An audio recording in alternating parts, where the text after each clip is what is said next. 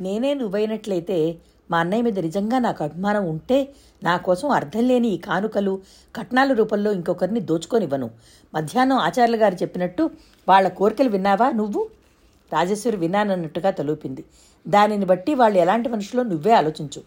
తెలుసు వదినా అదే నాకు ఒక మూల గుచ్చుకుంటున్నట్టుగా ఉంది. గుచ్చుకుంటోందని ఊరుకుంటే ఏం ప్రయోజనం? నువ్విప్పుడే మీ పెళ్ళి కావాలని తహతహలాడిపోవటం లేదు కదా. అలాంటప్పుడు అందరి క్షేమం దృష్ట్యా ఈ పెళ్ళి నాకు ఇష్టం లేదని చెప్పడానికే? ఒకవేళ నువ్వు చెప్పలేకపోతే నీ తరఫున నేను చెప్తాను.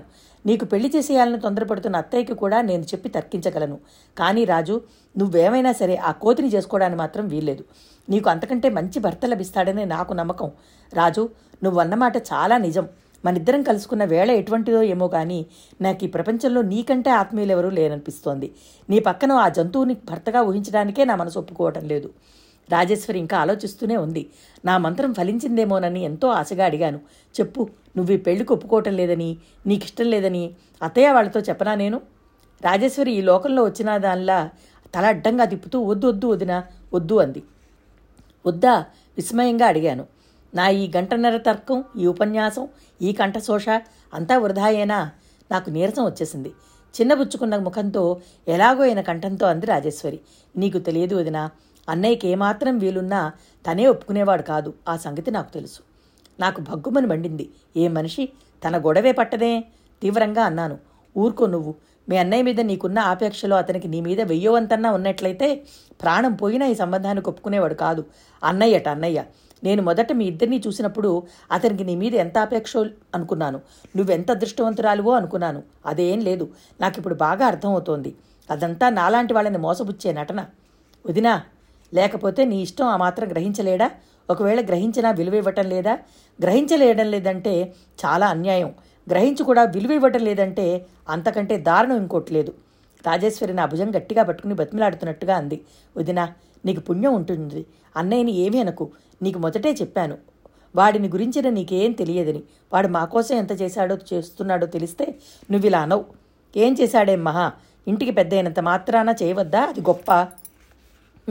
పెద్ద. నానపోయిన మరుక్షణంలోనే సవితి తల్లి కోసం రక్త సంబంధం లేని పిల్లల మావా మా కోసం వాడు పదహారు సంవత్సరాలకే పెద్దరికం తెచ్చుకున్నాడు.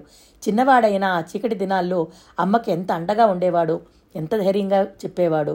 నాన్న చచ్చిపోగానే అన్నయ్య మేనమామ వచ్చి ఆస్తి పంచే ఇచ్చేయమని కుర్రాన్ని తమతో తీసుకెళ్ళి వాళ్ళ ఇంట్లో ఉంచుకుని చదువు చెప్పించుకుంటామని పేచి పెట్టారు.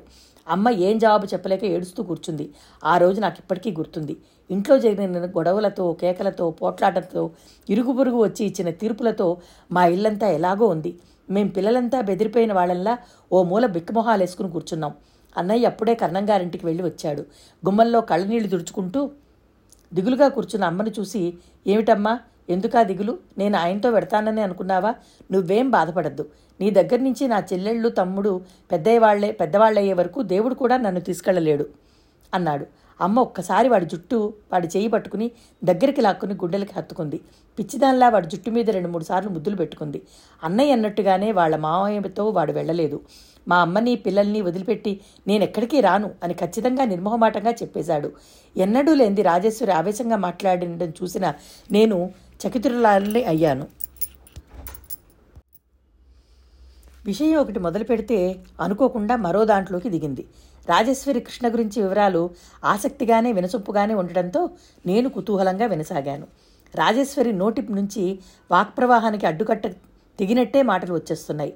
హై స్కూలులో చదివేటప్పుడు ఆటల్లో చదువుల్లో అన్నిట్లోనూ అన్నయ్య ఫస్ట్ ఉండేవాడు. వాడికి చిన్నప్పటి నుంచి మొక్కలంటే తగని ఆపేక్ష చెప్పలేనంత కుతూహలం.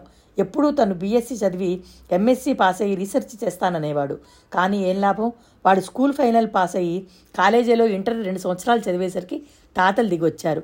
వాడి ఇంట్లో లేకపోవడంతో అన్ని ఇబ్బందులుగానే ఉండేవి. అమ్మ అయితే చిన్నపిల్లలా బెంగపడిపోయింది. ఇంటర్ ఫస్ట్ క్లాసులో స్టేట్ మొత్తానికి మొదటివాడుగా పాస్ అయ్యాడు. బీఎస్సీలో చేరడానికి స్కాలర్షిప్ వచ్చింది. కానీ ఆ వేసవసల్లో ఇంటికొచ్చిన వాడు ఇంటిని మమ్మల్ని అమ్మని చూసి పరిస్థితులు గమనించి కాలేజీలో చేరనని చెప్పేశాడు. కన్నంగారు వాళ్ళు అమ్మని ఎంతో అమ్మ ఎంతో చెప్పి చూశారు. కానీ వినలేదు వాడు. మొండిగా తిరస్కరిస్తూ ఇంకో సంవత్సరం నేను వేరే ఊళ్ళో ఉంటే అమ్మ నాకు దక్కదు. తండ్రి లేని వాళ్ళమే అయ్యాం ఇప్పుడు. చూస్తూ చూస్తూ చేతులారా తల్లి లేని వాళ్ళం కూడా కామలేము. మేము అన్నాడు. అన్నయ్యకి ఉద్యోగాల మీద ఎప్పుడూ గౌరవంగాని నమ్మకంగాని లేవు. వాడు చిన్నప్పటి నుంచి స్వతంత్రంగానే బతుకుతాను అనేవాడు. అన్నట్టుగానే డిగ్రీ కూడా లేదు. కర్ణంగారి సలహా మీద ఇప్పుడు చేస్తున్న పొలం కౌలుకి తీసుకున్నాడు. ఆ పొలం రంగరాజు అనే ఆ ఊరు అతనిదే. అతను వెళ్ళి పెళ్ళి చేసుకుని ఇల్లరికం వెళ్ళిపోయాడు. ఇప్పుడు మీ హైదరాబాద్లోనే ఉంటున్నట్ట అత్తగారి తరఫున అతను ఆశించినట్టుగా ఆస్తి రాలేదు. ఇక్కడ ఇల్లు ఇంకా పొలం అమ్మేశాడు. అన్నయ్య ఆరు సంవత్సరాలు ఒకేసారి కౌలు రాసుకోవడం వల్ల ఇది అమ్మడానికి వీల్లేకపోయింది ఎప్పుడూ ఏమాత్రం ఇబ్బంది వచ్చినా పొలానికి బేరం వచ్చి నమ్మేస్తున్నాను అని ఉత్తరాలు రాస్తాడు. ఆ ఉత్తరం చూసిందంటే అమ్మ నిద్రపోదు అన్నం తినదు. అన్నయ్య ప్రాణం తాకట్టు పెట్టి అయినా సరే ఆ డబ్బు సమయానికి పంపేస్తాడు. ఎంత ఉంటుంది దాని ఖరీదు? అన్నాను. నాలుగు ఎకరాలు ఉంది ఎకరం ఐదు వేలు చొప్పున ఇరవై వేలు రావచ్చు. అంతకంటే ఎక్కువ కూడా రావచ్చు. మొన్ననే ఈ మధ్యనే మళ్ళీ ఉత్తరం వచ్చింది. నువ్వు వచ్చిన తర్వాతనే. నేను వచ్చిన తర్వాతన? ఎప్పుడు? అన్నాను. రాజేశ్వరి క్షణం ఆలోచించి మన కర్ణం గారికి పేరంటానికి వెళ్ళి వచ్చామే ఆ రోజు. నాకు సులభంగానే గుర్తుకొచ్చింది. అత్తయ్య ఆనాడు నాకు రాజేశ్వరికి దిష్టి తీసేటప్పుడు దుఃఖాన్ని అణుచుకుంటుండడం భోజనాలు చేసేటప్పుడు కృష్ణ దిగులు పడకమ్మా నేనున్నానుగా అని ధైర్యంగా చెప్పడం అది ఏమై ఉంటుందా అని నేను ఆలోచించడం అన్నీ నాకు మెరుపులా గుర్తొచ్చాయి. డబ్బు పంపాడా మరి? అన్నాను. పంపాడన్నట్టు తలూపింది రాజేశ్వరి. ఇలా ఎన్నాళ్ళు మరి? ఇంతకంటే ఎక్కడొక్కడ అప్పు తెచ్చుకుని మీరు కలిపేసుకుంటున్నాయి కదూ? అన్నయ్య ఉద్దేశం అదే. కానీ ఇరవై వేలు ఎక్కడి నుంచి వస్తుంది? ఇంత పెద్ద మొత్తం ఒక్కసారి ఎవరిస్తారు మాకు? ఇచ్చినా వెంటనే తీర్చడం సాధ్యం కాదు. దానికి తోడు నేనొక్కదాన్ని పెళ్ళికి ఎదిగాను నాకు వయసు వచ్చిందనే సంగతి నాకు అమ్మకి అంతగా గుర్తు లేకపోయినా ఊళ్ళో వాళ్ళంతా ఎప్పుడూ గుర్తు చేస్తూనే ఉంటారు. అందుకే ఈ రెండు సమస్యలు తీర్చడానికే అన్నయ్య సుందరిని చేసుకోవడానికి ఒప్పుకున్నాడు. సుందరా ఆవిడెవరు? ఆవిడ కాదు అమ్మాయే. దాదాపు మన వయసే ఉంటుంది. ఈ పక్కనే డబ్బులూరని ఆ ఊళ్ళో దబ్బలూరని ఆ ఊళ్ళో ఉన్న పురుషోత్తం గారే అమ్మాయి. ఆయన ఈ చుట్టుపక్కల బాగా పలుకుబడి ఉన్నవాడు. మోతుబరి రైతు. బాగా డబ్బుంది. ఆయనకు ఒక్కతే కూతురు. పురుషోత్తం గారికి మాకు ఏదో దూరం బంధుత్వం కూడా ఉందిట. అన్నయ్య సంగతి ఆయనకి బాగా తెలుసు. అన్నయ్య అంటే చాలా ఇష్టం. అన్నయ్య కనుక తన కూతురుగా చేసుకు కూతుర్ని చేసుకుంటే కట్నంగా నాలుగైదు వేలు ఇవ్వడమే కాకుండా ఈ తోట పొలం తను కొనేసి కూతురి పేర పెడతానన్నాడు. అన్నయ్యకి ఇంత క్రితం రెండు సంబంధాలు వచ్చాయి. వాళ్ళు బాగా ఉన్నవాళ్ళే. ఒక ఆయన బందర్లో లాయరు. ఆయనకొకతే కూతురు. ఆయన అన్నయ్యకి చదువు చెప్పించి ఫారెన్ పంపిస్తానని చెప్పాడు. ఆ పిల్లని కూడా మేము చూసాం చాలా బాగుంది. కానీ వాళ్ళు ఇల్లరికం కా రావాలని కోరడంతో అన్నయ్య ఒప్పుకోలేదు. అంత మంచి సంబంధం మా కోసం వదులుకున్నాడని అమ్మ కూడా చాలా బాధపడింది. కానీ ఏం చేయగలం? మేము వాడి కాళ్ళకు సంకెళ్ళం అని మాకు తెలుసు. మేము మా అంతటి విడిపించుకోలేము. వాడు తగ్గొట్టుకోడు. ఏం? ఈ సుందరి అనే అమ్మాయి బాగుండదా? కుతూహలంగా అడిగాను. బాగంటే చూడ్డానికి ఎర్రగానే ఉంటుంది. కానీ ఆ ఎరుపులో అందం లేదు. పిండి బొమ్మలా పాలిపోయినట్టుగా ఉంటుంది. అన్నయ్య పొడుగు ఆ అమ్మాయి వాడి భుజాల వరకు కూడా రాదు. పక్కపక్కన చూస్తే ఈడు జోడు కాదని స్పష్టంగా తెలుస్తుంది. అందులో ఒకతే పిల్లేమో మహాముండి. ఎవరి ఏది చెప్పినా వినదు. ఆ అమ్మాయి స్వభావం తెలిసిన అమ్మ సందేహిస్తుంటే అన్నయ్య పర్వాలేదమ్మా. ఎవరో ఒకరు సర్దుకుపోతే సరి. నేను సర్దుకుంటాలే అంటూ మాట ఇచ్చేశాడు. అన్నయ్య వాళ్ళకు మాట ఇచ్చి చాలా రోజులైంది. నాకు సంబంధం కోసం ఆగారు వాళ్ళు. ఇన్నాళ్ళు. ఇంచుమించు రెండు పెళ్ళిళ్ళు ఒకేసారి చేసేయాలని అనుకుంటున్నారు. నాకెలాగో ఉంది. కృష్ణ ఎవరికో వాగ్దానం అయిపోయాడని అతను సమర్థుడని తెలిసి కూడా నాకు మనసంతా విచిత్రమైన భావనతో నిండిపోయింది. సుందర్ని నువ్వు చూస్తే అన్నయ్య చేసే త్యాగం ముందు నాదెంత అల్పమైందో నీకే తెలుస్తుంది. ఆ తోట కోసం కాకపోతే వాడు ఒప్పుకునేవాడు కాదు. చూసే దిక్కులేక పైరు వేయకుండా బంజరు భూమిలా పడి ఉండేది. ఆ పొలం సుక్షేత్రమే అనుకో. అన్నయ్య దాన్ని కౌలుకు తీసుకున్నప్పుడు ఊళ్ళో అంతా నవ్వారు. తర్వాత వాడు ఒక పద్ధతి ప్రకారం దాన్ని సాగు చేసి తోటలా మార్చాడు. ఇప్పుడు మాకు దాని మీద బాగా లాభం వస్తున్న మాట నిజమే కానీ ఈ లాభం వెనక ఎంత శ్రమ ఉందో ఎంత కష్టం ఉందో ఎవరూ ఆలోచించరు. ఇప్పుడు ఊళ్ళో అందరి కళ్ళు దాని మీదనే ఉన్నాయి. అందుకే ఆయనకు ఈ ధరకు కొంటాం ఆ ధరకు కొంటాం అని ఉత్తరాలు రాస్తున్నారు. ఆయనకు ఇప్పుడు మంచి ధర వస్తుందన్నమాట కూడా నిజమే. నాకు ఈ తోటలో ఏ చెట్టు చూసినా ఏ చిగురు ఏ ఆకు ఏ కొమ్మ వైపు కళ్ళు కదిపినా నాకు అందులో అన్నయ్య అహోరాత్రులు పడిన శ్రమే కనిపిస్తుంది. ఇప్పుడు చెప్పు వదిన ఈ ప్రపంచంలో ఎంతమంది జ్యేష్ఠపుత్రులు కుటుంబం కోసం ఇలా కష్టపడుతున్నారు? ఎంతమంది తమ కర్తవ్యం గురించి గుర్తించి బాధ్యతల్ని సక్రమంగా నిర్వహింపగలుగుతున్నారు. నీ సంగతేమో నాకు తెలియదు కానీ నేను చూసిన వాళ్ళల్లో నూటికి ఒకడు కూడా మా అన్నయ్యలా లేరు. అందుకే ఇలాంటి అన్నయ్యని కలిగినందుకు నాకు గర్వం. కానీ కానీ రాజేశ్వరి మొ మోకాళ్ళ మీద ముఖం దాచుకుంటూ అంది. మా కోసం వాడు ఇంత కష్టపడ్డాడు. తన భవిష్యత్తు లక్ష్య పెట్టలేదు రీసెర్చ్ చేయాలనే కలల్ని గంగార్పణం చేశాడు. అహర్నిశలు అనుక్షణం మా క్షేమం కోసం గొడ్డు చాకరీ చేశాడు. తన ఒక్కడే అయినట్టయితే ఆ శ్రమకి ఎన్ని రెట్లు సుఖపడేవాడో నాది ఒకటే బాధ.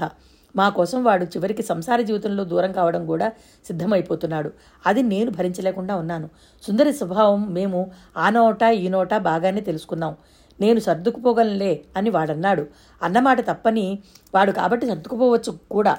కానీ ఆ సర్దుకుపోవడానికి వాడు జీవితాంతం ఎంత సహనం తీసుకోవాలో సుఖశాంతులు ఎంతగా పణం పెట్టాలో నాకు తెలుసు.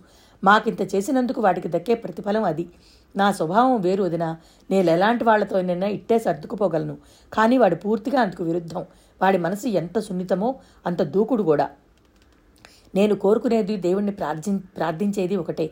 అన్నయ్యకి సుందరి కాకుండా ఇంకెవరైనా అమ్మాయి కాస్త వాడి కంటికి నచ్చిన పిల్ల వాడికి వాడుగా అర్థం చేసుకుని గుర్తించగలిగిన మనిషి తోడుగా దొరకాలి.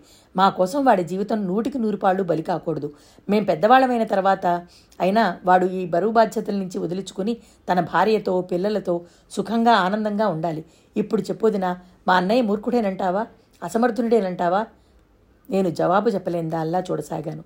రాజేశ్వరి తలెత్తకుండానే దిగురు కూడుకుంటున్న కంఠంతో స్వరంతో అన్నది. అన్నయ్య కోసం అన్నయ్య భవిష్యత్తుని బలిదానం కోరే ఈ పొలం కొనడానికి కావలసిన ముప్పై వేల కోసం నేను ఏం చేయడానికైనా సిద్ధంగా ఉన్నాను.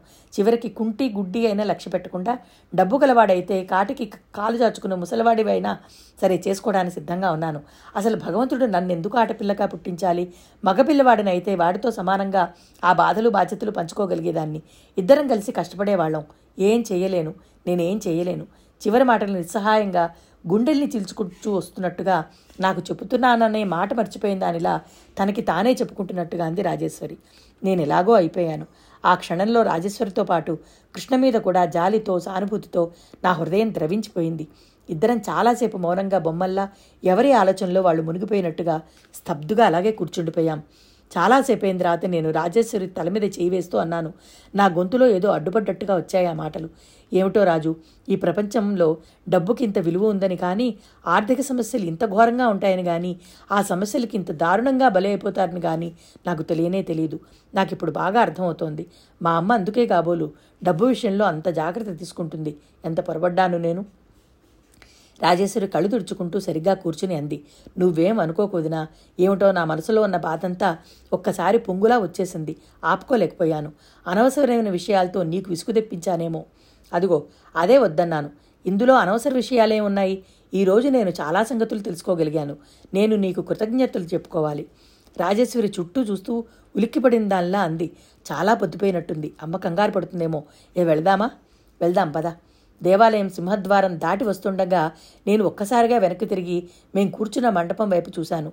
తెల్లని వెన్నెల్లో ఓ పక్క పడడానికి సిద్ధంగా ఒరిగినట్టుగా ఒరిగి నల్లరాతితో ఉన్న ఆ మండపం రాజేశ్వరి నేను కలిసి కూర్చున్న ఆ పై మెట్టు అక్కడే నేను విన్న విషయాలు జన్మలో మర్చిపోలేనేమో అనిపించింది. ఇద్దరం మౌనంగా మాటలు లేకుండా ఇంటివైపు నడిచి రాసాగాం. దోవలోనే నేను రాజేశ్వరి చేతివేళ్ళని నా వేళ్ళతో బంధిస్తూ రాజు నాకు చాలా బాధగా ఉంది. నేను నీకు ఏ విధంగా సహాయం చేయలేని నా అసక్తకు నాకు సిగ్గు వేస్తోంది అన్నాను. రాజేశ్వరి నా దగ్గరగా జరిగి నన్ను ఆనుకునేలాగా నడుస్తూ చచా అదేమిటి వదినా? నువ్వలా ఎందుకు అనుకోవాలి నాకు ఇచ్చే అభిమానం నాకెంత విలువైందో నీకు తెలియదు. అది చాలు నాకు. నేను ఇంతవరకు నా జన్మలో ఎప్పుడూ ఎవరితోనూ ఇలా మనసు విప్పి మాట్లాడలేదంటే నమ్ముతావా నువ్వు? అంది. నమ్ముతాను అన్నాను. ఇద్దరం చేయి చేయి పట్టుకుని నడవసాగాం. నాకెందుకో చాలా బాధగా ఉంది. నేను రాజేశ్వరి లాంటి ఆడపిల్లనే అయినా దానిలా నిస్సహాయరాలని మాత్రం కాదు. కానీ నేను వాళ్ళకి ఏం సహాయపడగలను? ఒక విధంగా ఆలోచిస్తే నా నోరు చేతులు అన్నీ కట్టేసి ఉన్నాయి. వాటి బంధ విముక్త అయ్యే క్షణం నేను తలకిందులుగా తపస్సు చేసినా రాదని నాకు తెలుసు. ఇద్దరం ఇంటికొచ్చేసరికి కృష్ణ ఇంటి ముందు ఆరు బయట పట్టమంచం మీద వెల్లకిలా పడుకున్నాడు. అతను ఆలోచన సముద్రంలో ఉన్నానడానికి తల కింద పెట్టుకున్న చేతులే సాక్ష్యం. నా ఊహే నిజమన్నట్టు రాజేశ్వరి అతని దగ్గరగా వెళ్ళి అన్నయ్య అని పిలిచే వరకు మా ఉనికి గుర్తించలేదు. చెల్లెలి పిలుపు వినగానే ఉలికిపడిన వాళ్ళ తిరిగి చూశాడు. గుడికెళ్ళి వచ్చాం ఇదిగో ప్రసాదం. అంది పళ్ళి చూ పళ్ళెని చూపిస్తూ. కృష్ణ పల్లెలను తులసిదళం ఒకటి తీసి కళ్ళకద్దుకుని చెవి వెనకాల పెట్టుకున్నాడు. అతని కళ్ళు క్షణంసేపు రాజేశ్వరిని తదేకంగా గమనించడం ఆ తర్వాత చిన్న నిట్టూపు విడవడం నేను గమనించకపోలేదు. నాకు తెలుసు ఆ క్షణంలో అతను రాజేశ్వరిని గురించి ఆలోచిస్తున్నాడు. లోపలికి వచ్చి బట్టలు మార్చుకుంటుంటే నా మనసంతా ఎలాగో అనిపించసాగింది. నేను రాజేశ్వరిని పెళ్ళి గురించి అసంతృప్తి చెందుతున్నట్టే రాజు తన అన్నగారిని గురించి సరిగ్గా అలాగే భావిస్తోంది. రాజేశ్వరి పెళ్ళి తప్పాలంటే ముందు కృష్ణ బంధవిముక్తుడవ్వాలి. కృష్ణ సుందరి అనే అమ్మాయికి వాగ్దానం అయిపోయాడని తెలియగానే నాకు అతని పట్ల నిస్సంకోచమైన అభిమానం కలిగింది. మనసులో మారుమూల లోపలోపల ఎక్కడో సుందరిని చూడాలనే కాంక్ష కూడా ఉత్పన్నమై బలీయమైన కుతూహలంగా మారసాగింది.